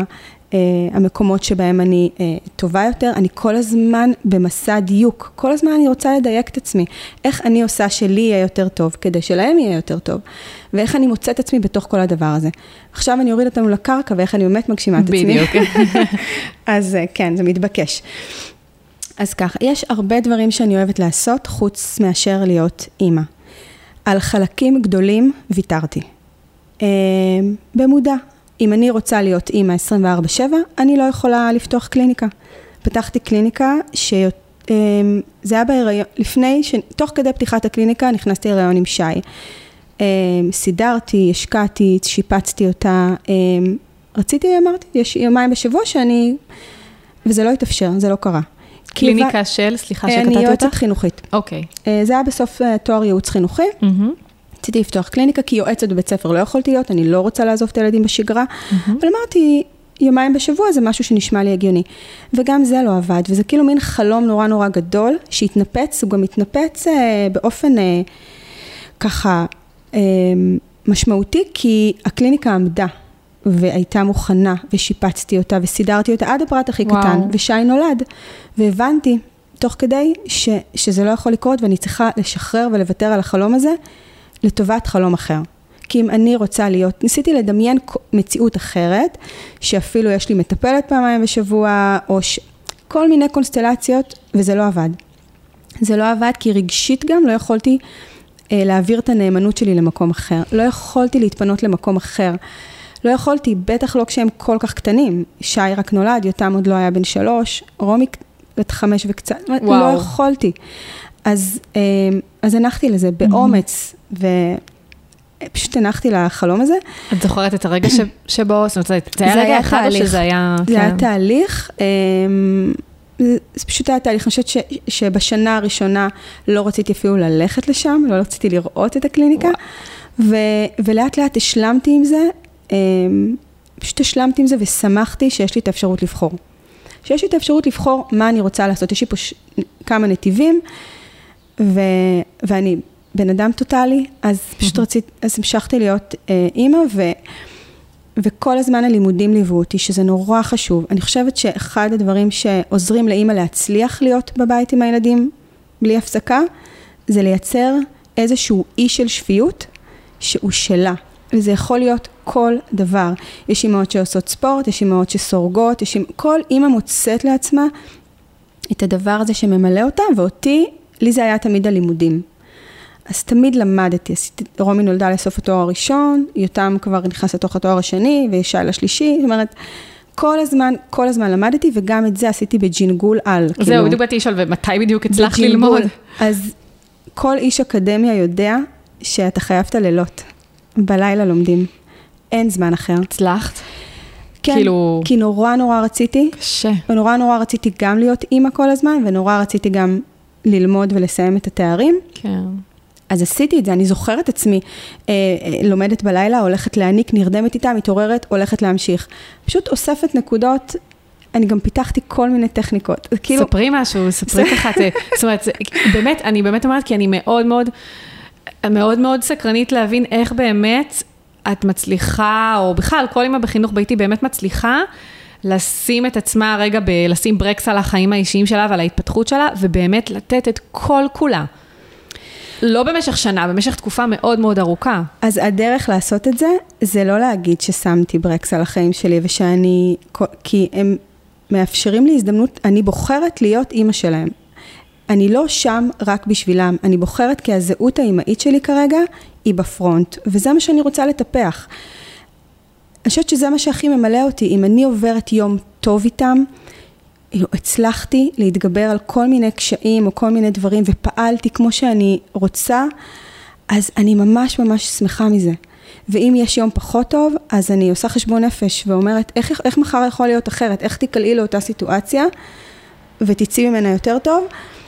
זאת אומרת, ההתפתחות היא כל הזמן, כל הזמן. אז יש דברים שאני שמה עליהם ברקס, אבל זה כמו כל דבר בחיים. אם אני אגיד לך, אה, בחרת לעשות את הדבר הזה, אבל לא פיתחת את החלום שלך להיות רקדנית. למה? לא עשית את זה. כי אני, עלה, אני השקעתי בנתיב אחר. זאת אומרת, לכולנו יש כמה דברים, הרבה דברים שאנחנו אוהבים לעשות. אבל בסוף אתה שם פוקוס על משהו אחד, שלפחות ככה לי זה עובד. אולי יש אנשים שיכולים לעבוד במקביל על הרבה דברים, mm-hmm. אבל לי תמיד יש משהו אחד שזה המהות שלי, ויש דברים צדדיים. מבחינתי האימהות, מהרגע שרומי נולדה, זאת המהות שלי, הזהות האימהית והיכולת שלי להיות אימא שלהם ולהתפתח שם, זה הדבר. וכל דבר אחר מצטרף לזה. וסתם לדוגמה, מבחינתי, אני עובדת כל הזמן עם רשימות של מטלות. זה כל... טכניקות למשל, טכניקות, זה בטכניקות, טכניקה, אוקיי. סתם, אבל זה שלי. את יודעת, כל אחת עם הזה. כן. כל הזמן עם רשימות של מטלות. יש לי הסכם עם עצמי שאם סיימתי יום עם 50 אחוז וי, מעולה. אני לא אמורה לרדוף כל הזמן אחרי כל המטלות ו... ולהיות מתוסכלת מהחצ... מהחצי שלא הספקתי. כן. לשמוח מהחצי שהספקתי. אני גם אוספת נקודות. אין לי שאיפה להתחיל משימה ולסיים אותה. אם זה שטיפת כלים, אני אף פעם לא שואפת לסיים. אז יש לי גם, את יודעת, זה מצחיק, כי לפני כמה זמן היינו אצל אימא שלי, ארוחת אה, שישי, ואני אה, ניגשתי לשטוף כלים, ופתאום קלטתי שעדיין אני שוטפת כלים שאני מסבנת כלי ושוטפת. אני לא מסבנת את כולם ואז שוטפת. ואז קלטתי שאני לא מסוגלת להתחייב ל- mm, לפרויקט מההתחלה ועד הסוף, איזה מבינה? קטע. כי אם אני מסבנת את כולם, זה אומר שאני אמורה להספיק לשטוף את כולם, אבל אני לא עושה את זה ככה. איזה קטע. אני שוטפת, אני מסבנת כלי ושוטפת. אז פתאום קלטתי, זה דברים שאתה קולט, אתה מסגל לעצמך. אבל זה סתם, זה... זה זה איזושהי נקודה משעשעת כדי לראות משהו הרבה יותר גדול, שגם אם אני עכשיו אה, כותבת מאמר, זה מה שאני גם עושה בימים האלה, אני כותבת כל מיני מאמרים, mm-hmm. אין לי שאיפה אה, להתפנות היום ארבע שעות רצוף לכתיבת המאמר, אבל כל רגע שיהיה לי, אני, אני אגש לזה. אני אגש לזה ויקרא עוד פסקה, אני אגש לזה וישנה משהו קטן, אני אגש לזה ויוסיף איזה משהו. אם אני נזכרת במשהו שאני רוצה לכתוב שם, אני רגע אכתוב לי ואוסיף אחר כך. זאת אומרת, אני עובדת במין מקטעים כאלה, שבסוף כל הנקודות האלה מצטברות לאיזשהו רצף. אני לא אה, שואפת לאיזשהו רצף, אה, אני לא מתחייבת לרצף, אני לא שואפת עליו, אני לא מתוסכלת שאין לי רצף. Mm-hmm. כל פעם משהו קטן קורה, אני יכולה לשבת, נגיד, שעת צהריים, הם רואים סרט, כאילו הזמן הכי מדהים שאני יכולה לשבת ולעשות משהו, אז אני יכולה לשבת ולהתחיל לעשות משהו, לכתוב או לקרוא, אבל תוך כדי הם יכולים לבוא אליי 30 פעמים, אמא אפשר את זה, אמא הוא עשה לי, אמא רגע אפשר, אמא, כל הזמן. אז אני לא מתוסכלת מזה, אני נענית להם, או שאני אומרת, או שאני מנסה בישיבה, או שאני קמה, כל דבר, מה, כאילו מה שצריך, אבל אין לי שאיפה לרצף. וואי, זה טיפ שאני ממש חייבת לקחת לעצמי, האמת, כי לפעמים אני רוצה להספיק משהו קטן, נניח במחשב, והבן שלי כזה בסלון, או בעלי משחק איתו, ואני מנצלת את ההזדמנות לברוח, לעשות משהו קטן, ואז פתאום הוא קולט שאני אחרי כמה דקות, אני לא פה. חיישנים. כאילו, כן, ואז הוא רץ אליי, ואני כזה, אבל רגע, רגע, הוא מושך אותי מטר, רגע, אני רוצה להספיק, כאילו, אני עם המקלדת, לא רואים את זה כי זה פודקאסט, אבל כאילו, אני, אני כאילו יד אחת על מקלדת, יד אחת כאילו הוא תופס אותי, ושנייה, שנייה, אני כבר מסיימת, ואז אני נורא מתוסכלת אם לא הספקתי לסיים את זה. מתסכל, זה נורא מתסכל, ועוד אחד הדברים שאני למדתי, שאני עושה לידם דברים. הם הרבה יותר רגועים, בטח בגילאים הצעירים, שהם, שהם רואים אותי. כן. יש, לי שולח, יש, לי, יש לי חדר עבודה בקומה למעלה, אבל יש לי שולחן עבודה בסלון, שזה אוקיי. לא משתלב בנוף העיצובי וזה לא מעניין אותי. יש לי שולחן עבודה עם מחשב קטן, והספרים שלי והדברים, והוא בסלון. אני ניגשת אליו כמה פעמים ביום. וכל פעם משהו קטן, אבל זה שאני לידם, זה מוריד 50% מהפניות אליי. כי אני, אוקיי, אם אני וואו. יוצאת מהפריים, זה, זה בלתי אפשרי, ואז אני הרבה יותר מתוסכלת. כי אני מנסה לעשות משהו, מפריעים לי, וכל היום אני איתכם, אני לא יכולה חמש דקות, אז אין את זה. אין את זה, כי, זה- כי לא, וואי, זה כי אני מעולה. פה. מעולה. מה עוד? בואי תני עוד איזה טכניקה אחת. אה, טכניקה, טכניקה, אה, או כאילו משהו שעוזר לך להתנהל בכללי ביום-יום באמת ב... באינטנסיביות הזו. אה, אני חושבת שמה שעוזר לי, עוד דבר, אני לא יודעת אם זאת טכניקה, ש, שכשקשה ושעמוס, אז אני מנסה אה, אה, קצת אה, לצאת מהסיטואציה. וקצת לנסות להסתכל על הדבר הגדול יותר. זה הכי קשה בעולם לעשות את זה, כי לפעמים כשאתה נמצא בתוך הביצה, אתה לא נכון. יכול להרים את הראש. אבל אני מנסה לעשות את זה, וזה מצליח יותר ויותר. אני לא במאה אחוז הצלחה, גם לא קרובה לזה. אבל כל פעם, נגיד, יש מריבה ביניהם. עכשיו, יש לי שני בנים מאוד מאוד מאוד סוערים, כן? הם בנים, כאילו, קיבלתי את הכי בנים שיש. אז כשהם ביחד, זה, כאילו, אין דקה של שקט. הם, או שהם רבים, או שהם משתוללים. אין אמצע. וואו. אבל זה תמיד, כאילו, אין, אי אפשר לדבר איתי באמצע היום. זה תמיד תמיד שם. אז אני חושבת שאחת הט... הטכניקות, so called, לא יודעת, שלמדתי, זה לא להתערב. אם לא ביקשו אותי, את לא מתערבת. תהיי אה, כמו אה, אמבולנס, אם צריך אותך, תלכי, תטפלי. אל תגיעי ואל תתערבי, נגיד ביחסים בין אחים. זה משהו שלמדתי וזה נורא נורא קשה. כי יש ביניהם יחסים שהם לא שייכים אליי. הם לא שייכים אליי, הם שלהם. אם ירצו אותך, יקראו לך. ומה שקורה ביניהם הוא גדול הרבה יותר מכל מה שאת יכולה לראות או להתערב. וזה שהוא לקח לו קודם, זה לא אומר שההוא לא מחזיק לו פנקס חשבונות מאתמול. אי אפשר להתערב. אז זה משהו שממש ממש למדתי עם הזמן, מינימום להתערב. ואת לא מפחדת שהם כאילו סוג של יהרגו? אחד את השני? אז תקשיבי, כל הפציעות הכי גדולות קורות ברגעים הכי רגועים. אני למדתי את זה. אוקיי. אנחנו למיון הגענו תמיד בפציעות שכאילו אתה לא מאמין שהוא רץ לתוך הקיר. אתה לא מאמין שהוא נפל ממתקן בגן שעשועים. אתה לא מאמין, זאת אומרת שהוא, שהוא התגלגל מהספה על השולחן. כל מיני דברים וואי, כאלה. וואי. והיינו, ב, כאילו ביקרנו במיון. אבל דווקא במריבות ביניהם ובזה, תראי, אם אני רואה אותו מושך, יש אלימות לא, שאני ברור. לא מסוגלת לעמוד בה, ברור. או שאני אומרת להם לפעמים, תקשיבו, אני לא עומדת בזה, תעלו לחדר, תעשו את זה שם. אתם רוצים להשתולל ככה? אני, אני לא יכולה. לא יכולה לראות את זה כי אני קופצת. כן. אז זה נורא טוב, וגם למדתי, גם אני מתחתי את גבולות היכולת שלי, נגיד, כשבאים אלינו הביתה, עכשיו שיותם שבר את היד, אז המורה שלו הגיעה לבקר אותנו. עכשיו, הוא היה עם גבס על היד, והם השתוללו בטירוף. והיא נורא נורא נלחצה, אמרה לי, מה זה? ככה זה תמיד? אמרתי לה, כן, ככה זה, הם כל הזמן משתוללים. הם אה, בנים, הם משתוללים, כן. הם קופצים, אין, אז, אז אני למדתי פחות פחות להתערב ביניהם. אוקיי. טכניקה, זה, זה, זה, זה עוזר לי להיות רגועה יותר, אני לא נכון. יכולה כל הזמן להיות עליהם. נכון, לגמרי. ווואי, יש כל כך הרבה דברים שעוד, אה, שרציתי עוד לשאול. האמת, אני אשמח שתתני באמת אז ככה כמה טיפים. נניח לאימהות, אה, זה מה שגם רציתי כבר לשאול יותר בהתחלה, שעם כל הקולות האלה שמסביבך, שניסו לשכנע אותך כן להכניס למסגרות, נניח יש כרגע אימהות שמקשיבות לנו וכן רוצות לעשות את הצעד הזה וחוששות, אז אולי טיפ או שניים שהיית נותנת להם כן להקשיב ללב שלהם ולא, וכן לעשות מה שהן אה, רואות לנכון, אוקיי, לצאת אה, מהארון אולי, את יודעת, אוקיי, אז בעניין לעשות הזה. את הצעד זה להישאר בבית, את מתכוונת לא כן. לשלוח למסגרת. נכון. אמ, אוקיי, אני חושבת שזה יכול לדבר לאימהות שרוצות. להיש- להמשיך ולהישאר עם הילדים בבית, נכון? מהמם, על כן. זה אנחנו מדברות, על הנתח הזה. נכון. אמ, אני חושבת ש... אני, אני לא יודעת אם להגיד איזה טיפ, אבל הדבר הכי משמעותי שאני יכולה להגיד, זה לא לקרוא לזה חינוך ביתי ולא להתחייב לחינוך ביתי, לטווח ארוך, גם לא בפני עצמן. מהמם. זה בכל תקופה לבדוק ולהגיד, אם עכשיו טוב לי להישאר איתו, אז אני אשאר איתו. ולא להיות גם שבויות בתוך, מספטמבר לספטמבר. ולא להגיד, "אה, עכשיו ספטמבר, אז אני חייבת להכניס, כי אם אני אזכר אחרי החגים, לא יהיה לי מקום. נגיד דברים כאלה. זה דברים שיכולים מאוד מאוד לעזור לשחרר ולהגיד, אני עושה כרגע מה שנכון לי, מה שאני מסוגלת, מה שהמשפחה שלי מסוגלת, ובוא נראה מה יוליד יום. אם עכשיו טוב לי, אני אשאר. אם מחר יהיה פחות טוב, בואו נבדוק מה קורה מחר. אני פשוט מאמינה בזה ככה. מהמם. אני מאמינה שאין מצב שאני ארצה לשלוח למסגרת ולא יהיה לי לאן, או שאני לא אמצא את המקום המדויק לי, אבל כי ככה זה מרגיש לי נכון. אני הייתי אומרת לא להתחייב לטווח ארוך. כל מי שרוצה ויכולה לעשות את זה, קולות ורעשים יהיו, והדרך להתמודד איתם זה להמשיך לעשות מה שמרגיש נכון. ולזכור שכל קול מבחוץ שנכנס פנימה, הוא מעיד על איזשהו משהו אצלנו שעדיין יש שם שאלות והוא חושש. אז לתת גם לזה מקום, ולשאול את עצמך את כל השאלות האפשריות, ולעמוד מולן, ולדעת שזה לא איזשהו חלום שאתה אה, נכנס אליו או לא, זה מאוד קשה להיות עם הילדים בבית. יש לזה מחירים אה, גדולים, ו...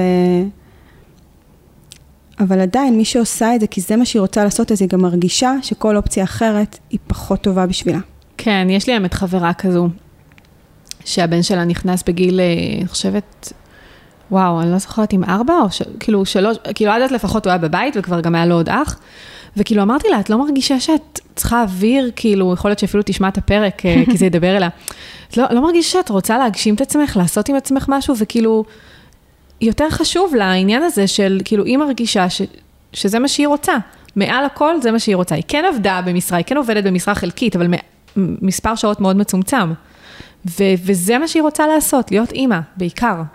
אז אני יכולה ממש להתחבר לזה, בעיקר כשנולד תינוק, אם את, אם את עם הילד הגדול בבית, אז גם זה נכון שזה יותר מורכב, אבל מצד שני, אם היה רגע שהרגשתי שאין מצב שהיא הולכת מכאן, זה אחרי שיותם נולד. כי אין מצב שנכנס תינוק חדש ואני מגרשת את התינוקת שהיא עדיין תינוקת. Mm-hmm. גם גיל שלוש, הם עדיין נורא רכים. זאת אומרת, לא משנה מה זה דרש ממני, וזה דרש, את יודעת, אותי. וגם היה מצב שגם הייתי עם שלושה בבית, אז וואי, וואי, וואי. כששי נולד, אבל זה בכלל לא משנה, האתגרים הם מתגמדים לעומת התחושה הפנימית שאין מצב שאני שולחת אותה עכשיו. אין מצב שהיא תרגיש שנרקם פה משהו והיא מחוץ כן. לו. אז, אז אני יכולה להבין מהמם. מאיפה הכוחות נגיד. אני, כן. מאיפה הכוחות לעשות דבר כזה, כמו שאת אוקיי. מתארת. כן, ואם נניח, אה, מבחינת טיפים, דווקא לאימהות שכאילו שנמצאות, אה. וואי, היה לי... אוקיי, לא, לא טיפים לאימהות, אלא כאילו הכוונה טיפים, טיפ או שניים למשפחות שהם בעצם נמצאים במסגרת. בחינוך, במסגרת של חינוך ביתי, מהניסיון שלך. אה, לצלוח את זה ב... המשפ- טיפים למשפחות בחינוך ביתי. אני חושבת שמשפחות בחינוך ביתי אה, פחות אוספות טיפים, כי הן מבינות. שאין טיפים. אני אגיד אוקיי. לך גם למה. כל משפחה עושה את זה אחרת. זה אוקיי. מדהים לראות, אני ראיתי את זה במחקרים, אני פגשתי עשרות רבות של משפחות. אין משפחה שעושה את זה כמו המשפחה האחרת. יש מלא פרמטרים שכל משפחה נוהגת בהם אחרת. גם מבחינת הפרנסה, כל משפחה עושה את זה אחרת. אה, מבחינת הערכים, כל משפחה חשובים לה דברים אחרים. אוקיי. אה, רמת דתיות, אה, יחסים בין אחים, פערים, פערי גילאים. כל דבר, איך, איך לומדים, אם לומדים, סדר יום, מהמם. לא סדר יום, חוגים, כן. כל משפחה היא גוף חינוכי העומד בפני עצמו. אין טיפ שאפשר לתת היום למשפחה בחינוך ביתי. אוקיי. אין, לא קיים, הם יודעים את זה. גם כשאתה אוקיי. שוחה בתוך זה, אתה יודע שמה שאתה עושה, זה מה שאתה עושה. אתה אוקיי. לא, אין לך אף פלטפורמה אחרת לשאוב ממנה השראה. אוקיי, את רואה, זה רק מראה שכמה אני כאילו תלושה מהעולם לא, הזה. לא, להפך, זה נורא נורא חשוב, זו נקודה סופר חשובה, אוקיי. כי היא גם מאפשרת הבנה של מה זה חינוך ביתי. זה לא איזשהו אה, זרם חינוכי שעכשיו תלמד אותו ותוכל לעשות אותו, אין דבר כזה. הבנתי. אתה מתחיל מתוך רצון מאוד עמוק של הלב, ואתה עושה את זה, איך שאתה עושה את זה, בהתאם למשפחה וליכולות ולתנאים מהמם. שנמצאים ברשותך. ואין איזשהו גוף שנותן הכוונה, זאת אומרת, נניח, לא. כאילו אין דבר כזה? אין דבר כל כזה. אחד, ומה מבחינת... אה, החוק? אה, כן, כאילו, הרי יש חוק חינוך חובה, נכון. ואיך זה עובד מהבחינה הזו? אוקיי, יש חוק חינוך חובה במדינה. מדינת ישראל, משרד החינוך מאמינים שילדים צריכים להיות במסגרת מגיל שלוש. קיים אה, חוזר מנכ"ל שהוא מאפשר חינוך ביתי בתנאים מסוימים, אה, וזה אומר שמשרד החינוך אה, בעיקרון אחראי גם על ילדים שמתחנכים בבית. בעצם משרד החינוך מאפשר למשפחות ונותן נותן להם אישור לחינוך ביתי. יש איזשהו תהליך של בירוקרטיה, הגשת טפסים, מגיע מפקח הביתה, משוחח עם המשפחה. יש שונות מאוד גדולה בין המפקחים, יש מפקחים שהם יותר פרו חינוך ביתי ויש מפקחים שהם מאוד לא בעד, אה, בלשון המעטה, אה, וכל אחד מתנהל כראות עיניו, בסופו של דבר לא קשה להוציא אישור לחינוך ביתי, מהמם.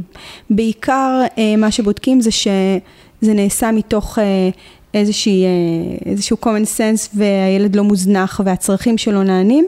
מהמם. ויש ליווי שלהם, או שברגע שאת מקבלת את לא. האישור, כאילו... אין ליווי, ואני יכולה לומר, אה, ושלא יתפסו אותי במילה, שאפילו עדיף, כי, כי אי אפשר ללוות, משרד, משרד החינוך היום, לא, אין לו את הכלים ללוות משפחות בחינוך ביתי, כי אני חושבת שהוא עוד בשלב שהוא מנסה בעצמו להבין מה זה אומר. זה נורא קשה להבין מה זה אומר חינוך ביתי, נורא קשה להבין, אני כל הזמן נתקלת בזה. אז אה, אני לא יודעת אם אפשר ללוות את זה ככה, כן. כן. בתנאים האלה. אז בעצם נותנים אישור, והמשפחה בעצם נשלחת לדרכה עד האישור הבא. יש איזשהו תהליך שאתה אמור להגיש תוצרים, אתה אמור להראות מה עשית השנה. זהו, רציתי לשאול, איך את יודעת, עוד, עוד שאלה שיש לי, כאילו, איך את יודעת מבחינת התכנים, שה, שהילדים שלך לא בפער, לעומת ילדים שנמצאים במסגרות, בין אם זה חגים, בין אם זה קרוא וכתוב, כל דבר. אוקיי, אז פה נכנס בכלל העניין שאם את, אם את שואלת אותי, אז אני, אני רגע אענה עליי, אבל, אבל אני קודם אענה בגדול. אה, זה קודם כל השאלה אם אכפת לי, אם יש פער או לא.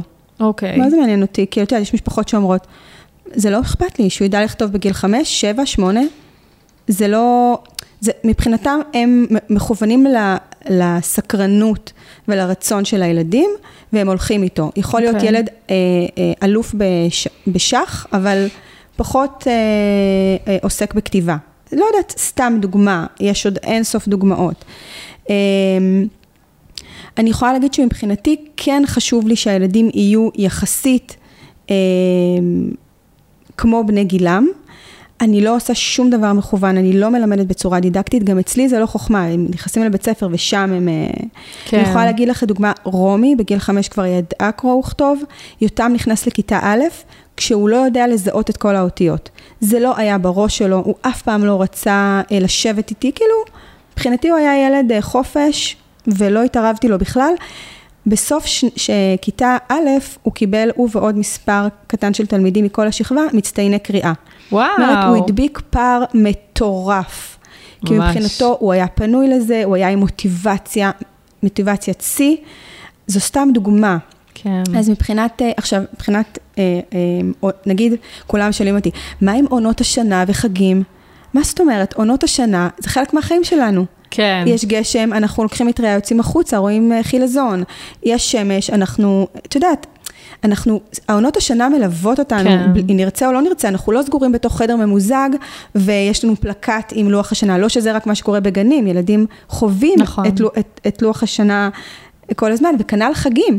אנחנו חוגגים חגים יהודיים, יש לנו מסורת של חגים בבית, גם מסורת של שישי, אז את המסורת אנחנו מכניסים בבית לא בצורה מכוונת או דידקטית, אלא כי זה האורח חיים שלנו. כן, הבנתי. זה ה... אוקיי, הייתי חייבת לשאול, נורא כן, כן, עניין כן. אותי ה... אבל כן, אולי זה יותר מובן. באמת אה, בעניין של הקרוא וכתוב, כאלה אז דברים קרוא ש... וכתוב זה באמת תלוי משפחה, וגם יש המון דרכים ללמד קרוא וכתוב. יש ילדים, אגב, בחינוך ביתי, קודם כל מחקרים מראים שכשאתה לא מתערב, אז בנות לומדות קרוא וכתוב סביב גיל 6 ובנים סביב גיל 8, זה כשאתה אוקיי. לא מתערב להם. אמ, ויש כל מיני דרכים ללמד קרוא וכתוב. זה לא רק דרך חוברות וספרים כמו שאנחנו מכירות ולמדנו ולעבור על כל האותיות אה, נכון. המקווקוות, זה לא רק ככה. יש אין סוף דרכים, לא ניכנס לזה, אבל יש באמת כן. המון דרכים, וילדים בחינוך ביתי לפעמים לומדים לקרוא ולכתוב, והם מדלגים על המון שלבים בדרך. יש ילדים שישר קוראים ספרים בלי ניקוד. יש ילדים שהם, שזה מבשיל אצלם ופתאום מתפרץ. זאת אומרת, הרבה פעמים אתה לא רואה את התהליך מול העיניים. זה מאוד, אז צריך המון, לשחרר המון המון דברים. כן, זה מאוד... המון אה, אה, תבניות כדי להסכים להתמסר. נכון, כן, לגמרי. אני חושבת, היה למשל שאני שומעת איזה ילד, נניח שיודע איזה משהו, נשאר כזה, הולכת לשאול את איתי, כאילו, לנסות להשוות. לגמרי. כאילו, צריך להשתחרר מהתפיסות האלה לפעמים. וואו, יש לי כל כך כאילו, שוב, אני יכולה להמשיך לדבר אה, איתך באמת שעות, אבל אה, יש גם עוד כמה שאלות מאוד חשובות ש, של מאזינות. אז יאללה. אנחנו ניגע בהן, כי זה, זה כשלעצמו לדעתי ייקח קצת זמן, טוב. ואז אנחנו נסגור את זה, כי אנחנו כבר מעל שעה מדברות. וואו, לא שמתי כן. לב. ברור, גם אני פתאום הסתכלתי ככה. אז uh, נתחיל עם מעיין שטייף ששואלת, יש כאן כמה שאלות. אני אתחיל עם שאלה ראשונה, האם מהניסיון שלך, לפחות חלק מהאימהות בחינוך הביתי, בחינוך הביתי היו רוצות פתרון ביניים, כמו מסגרות רכות אה, למספר שעות מצומצם, משרות ידידותיות, אה, ידידותיות לכך וכולי, ולא התאפשר להן. אמ, אני יכולה להגיד שזו שאלה שנוגעת לא לאימהות שבחרו בחינוך ביתי, זו שאלה נוגעת לנתח הרבה יותר גדול של אימהות שנקראות היום בין קריירה לבית, ונמצאות על התפר, ונאלצות להכריע. רוב האימהות נאלצות היום להכריע. להכריע לכאן או לכאן. זה שאין פתרון ביניים, אנחנו מפספסים נתח מאוד גדול של אימהות שהיו רוצות את הביניים הזה. אימהות עצמאיות שהיו רוצות שלוש פעמים בשבוע גן. יש היום איזשהו אבסורד של ילדים צעירים לדוגמה, שאין מסגרות עד שעה מוקדמת. אני זוכרת שחיפשתי לרומי בגיל שנה, זה או עד ארבע, או בכלל. זאת אומרת, יש מאוד מאוד קשה היום למצוא ביניים, בטח בגילאים הגדולים. אין דבר כזה בית ספר לשלושה ימים, אין דבר כזה אה, גן שמתחיל בעשר, נגמר בשת... לא יודעת, mm-hmm. לא יודעת. כל פתרון ביניים, אני חושבת שהשאלה אה, מכוונת אליו, mm-hmm. שהפתרון ביניים יכול היה לייצר אה, שכבה נוספת ומאוד משמעותית באוכלוסייה של אימהות. אה, אני לא חושבת שהוא היה נוגס מהחינוך הביתי, אלא היה דווקא יותר לאימהות שנאלצו אה, לבחור משהו אחר, והן כן. היו שמחות למשהו שפוי יותר. כן, זהו, האופציה היחידה שעולה לי בראש זה באמת המסגרות שמאפשרות עד אחד, אחד וחצי. זאת אומרת, נניח מסגרות פרטיות, בגן של איתי היה לפני גן אה, עירייה, עד אחד, משהו כזה, שאימהות היו אפילו ב-12 וחצי, הייתה לי חברה בגן איתי, שהייתה לוקחת את הבן שלה בגיל ב-12 צעיר? וחצי, כן, אז זה נהדר. אבל כאילו, זה האופציה אבל היחידה. עדיין, לא עדיין. מספר, ש... לא מספר ימים בשבוע, אבל. שזה רק אה, לקצר את היום. נכון. אבל לא מספר... אה, וגם, אני, זה לא התחום שלי, אבל זה סובב אותי מאוד, זה שוק העבודה. שאם את לא עצמאית ואם את שכירה, את לא יכולה לנהל מציאות כזאת. נכון. בשום צורה. היום אה, משרת אם היא עד שלוש, שלוש וחצי. נכון, אז נכון. את מגיעה לילדים ארבע, ארבע וחצי, תלוי איפה את עובדת. זו מציאות שהיא כמעט בלתי אפשרית להחזיק בשני הכובעים ולהתמסר. אגב, גם המון מחקרים מראים שתמיד זה נוגס אחד מהשני, שאי אפשר להיות 100% אימא, 100% קריירה. זה תמיד עולה על אחד על חשבון השני, אני חושבת שזה מאוד מאוד ברור ומובן נכון. מאליו. אבל אה, מה שהשאלה באמת אה, מזמינה אותנו לראות זה שאיזשהו משהו רך יותר, פתרון ביניים, היה מאפשר להרבה אמהות לבחור משהו אחר. נכון, אני חושבת שזו הסיבה גם שהרבה אימהות, אה, דווקא כשהן הופכות לאימהות, יוצאות לעצמאות, כי בעצם בדיוק. אין להן ברירה אחרת, הן רוצות להיות עם הילדים. אני יודעת שכש... זאת אומרת, אני הפכתי, כאילו, שוב, יצאתי לעצמאות כאילו הרבה לפני שהפכתי להיות אימא, ו, וכאילו אחרי שאיתי נולד, אמרתי לעצמי, יואו, אין מצב, עבדתי באחד מהבנקים הגדולים, ואמרתי, אם הייתי עדיין עובדת בבנק, אני, לא, אני הייתי מתפטרת. זאת אומרת, אני לא הייתי יכולה לחיות את המציאות הזו, כי מה זה משרת אם? לסיים לעבוד בארבע, לא לראות, ופעמיים בשבוע לעבוד אה, פיצול ממש, נניח, כאילו עד שעות מאוחרות? ממש. פשוט הייתי עוזבת. זאת אומרת, ואז... אם לא הייתי יוצאת לפני, הייתי יוצאת כשהייתי הופכת לאימא בוודאות. כן, זו מציאות שהיא מאוד uh, מורכבת, ובאמת, אני גם רואה סביבי הרבה אמהות שעושות טוויסט בקריירה, סביב האימהות. נכון, ממש. מעולה. אה, אוקיי, עוד שאלה, האם אימהות בחינוך ביתי מעלות את הביקורת? אה, מעלות? אני חושבת מקבלות את הביקורת והתגובות שמקבלות מהסביבה, והאם הן משפיעות על הבחירה שלהן? זה, אם אני מבינה נכון את השאלה, זה איך אימהות מתמודדות עם ביקורת? זהו, נראה לי שדיברנו על זה, כן. כן, דיברנו על ביקורת. אם הן מקבלות, אוקיי. אה, והאם יש מכנה משותף לאימהות בחינוך ביתי מבחינת המקצוע שלמדו? מעניין. Hmm, כן. אה, אין, אין מחקר ש... אה, מנטר את המקצוע שלהם, אני כן יכולה להגיד, מהיכרות שלי המון המון משפחות, שבאופן מפתיע או שלא, הרבה מאוד בחינוך ביתי הם נשות חינוך. הם היו גננות, מורות, אה, למדו חינוך. אה, אז פעם אני וחברות צחקנו שאו שאנחנו באמת יודעות מה קורה בפנים, אז אנחנו לא רוצות, אבל זו לא הסיבה, בסוף זה, אמרנו שהבחירה היא בחירת לב. כן. אה, אבל אה, אין, אין איזשהו אה, מדד מדויק, אני יכולה להגיד מהתרשמות כללית שהרבה נשות חינוך. אוקיי, מעניין. וכמה שאלות של שירה עבדי מרגלית. ששואלת, האם זה חוסך כסף? זו השאלה שחיכינו לה. האם זה חוסך כסף להיות בחינוך ביתי, ואם כן, אז כמה? חוסך זה לא. כי אולי, אולי שנים ראשונות, אם יש לי שני ילדים צעירים, מטפלת, גן פרטי, אני מגיעה לעשרת אלפים שקל, אולי, אבל אנחנו מהר מאוד מתקדמים לגיל חינוך חובה. אז חינוך ביתי לא חוסך. בזה שאני מגדלת אותו בבית, זה לא חוסך לי כסף. אה, אני כן יכולה להגיד שאם אני הייתי צריכה אה, סוללה של אנשים שיגדלו את הילדים כמוני, אז כנראה שזה היה, לי, זה היה עולה לי הרבה יותר ממה שאני מסוגלת להכניס. כן. אבל אם אני מסתכלת על מסגרות נורמטיביות, זה לא, כי, כי חינוך ביתי אומר שברוב המקרים האימא לא עובדת, יש פחות, פחות אה, משכורת. נכון. אז לחסוך זה לא חוסך. כן, זהו, זה נראה לי תמיד משהו מול משהו. תמיד. כן, גם כשהבן שלי היה בבית עד גיל שנה ושלוש, אז אמנם הוא לא היה במסגרת ולא שילמנו את ה-2,900 שקלים שאחר כך הוצאנו על גן, אבל זה גוזל לך משעות העבודה בצורה משמעותית. כן. זאת אומרת, אלא אם כן את מצליחה לג'נגל ולהביא את אה, סבתא בייביסיטר פה וזה שם ו... תראי, השאלה הכלכלית היא שאלה, היא עולה הרבה. את רוצה שאני אכנס אליה? אה, אפשר להרחיב עוד טיפה, ו... מה שאת רוצה. סתם כי זה ככה מסקרן גם אותי. השאלה הכלכלית? כן. אוקיי. אז קודם כל, יש איזושהי... הרבה פעמים אה, תפיסה שהיא לא נכונה, שמשפחות בחינוך ביתי כביכול יכולות להרשות לעצמן חינוך ביתי. מבינה, יכולות להרשות לעצמן, זה אומר שהן מספיק עמידות, כלכלית. אוקיי. Okay. כי בעצם מוותרות על משכורת נכון. אחת. זה לא נכון. משפחות חינוך ביתי נמצאות על רצף, ממשפחות שהן מאוד עמידות, למשפחות שהן מעוטות יכולת. לא אה, רעבות ללחם, אבל משפחות שיש להן פחות אמצעים. יש איזשהו רצף. לא נמצא קשר בין מצב כלכלי לבחירה בחינוך ביתי בשום צורה. זה okay. אוקיי. קודם כל חשוב לשים את זה על השולחן, להגיד כמה פעמים שאני שמעתי, את יכולה להרשות לעצמך, אם היה לי שקל על כל פעם כזאת, אולי באמת הייתי בעלת אמצעים אה, גדולים. אז זה לא שם, זה לא שם. בסוף אנחנו עושים בחירה. אני באיזשהו אופן קצ... אה, מגדילה לאין שיעור את איכות החיים שלי, גם אם על חשבון רמת החיים שלי. זה איזושהי משוואה כזאת שחשוב לראות אותה. זה לא בהכרח ככה, יש משפחות שהן חיות אה, באושר ואושר, זאת אומרת, זה גם וגם. כן. ויש משפחות שעושות התאמות. אם אני רוצה, אני זוכרת שאחד המשפטים שהכי חקוקים לי בראש, שאימא בחינוך ביתי אמרה לי באחד הראיונות, mm-hmm. גם אם אני ארעב ללחם, אני לא שולחת את הילדים שלי אה, לגן. סתם. Okay. אוקיי. משפט של אימא. אני יכולה להזדהות איתו, לא מתוך הפרקטיות של זה, אלא מתוך זה שאני זו אותה תחושה שהייתה לי, לא משנה, אני אלך לגור אצל אימא שלי מצידי. זה לא קרה, כן, אנחנו בסדר. אבל אני אומרת, לא משנה מה זה ידרוש ממני, אני לא שולחת עכשיו את הילדים, אני לא רוצה להיפרד מהם. ו... ובסוף, כל דבר שאתה עושה ככה מהמקום הזה, כן. אתה מסדר את החיים שלך סביב זה. אתה מוותר על דברים אחרים. נכון, יפה. יפה, מעולה.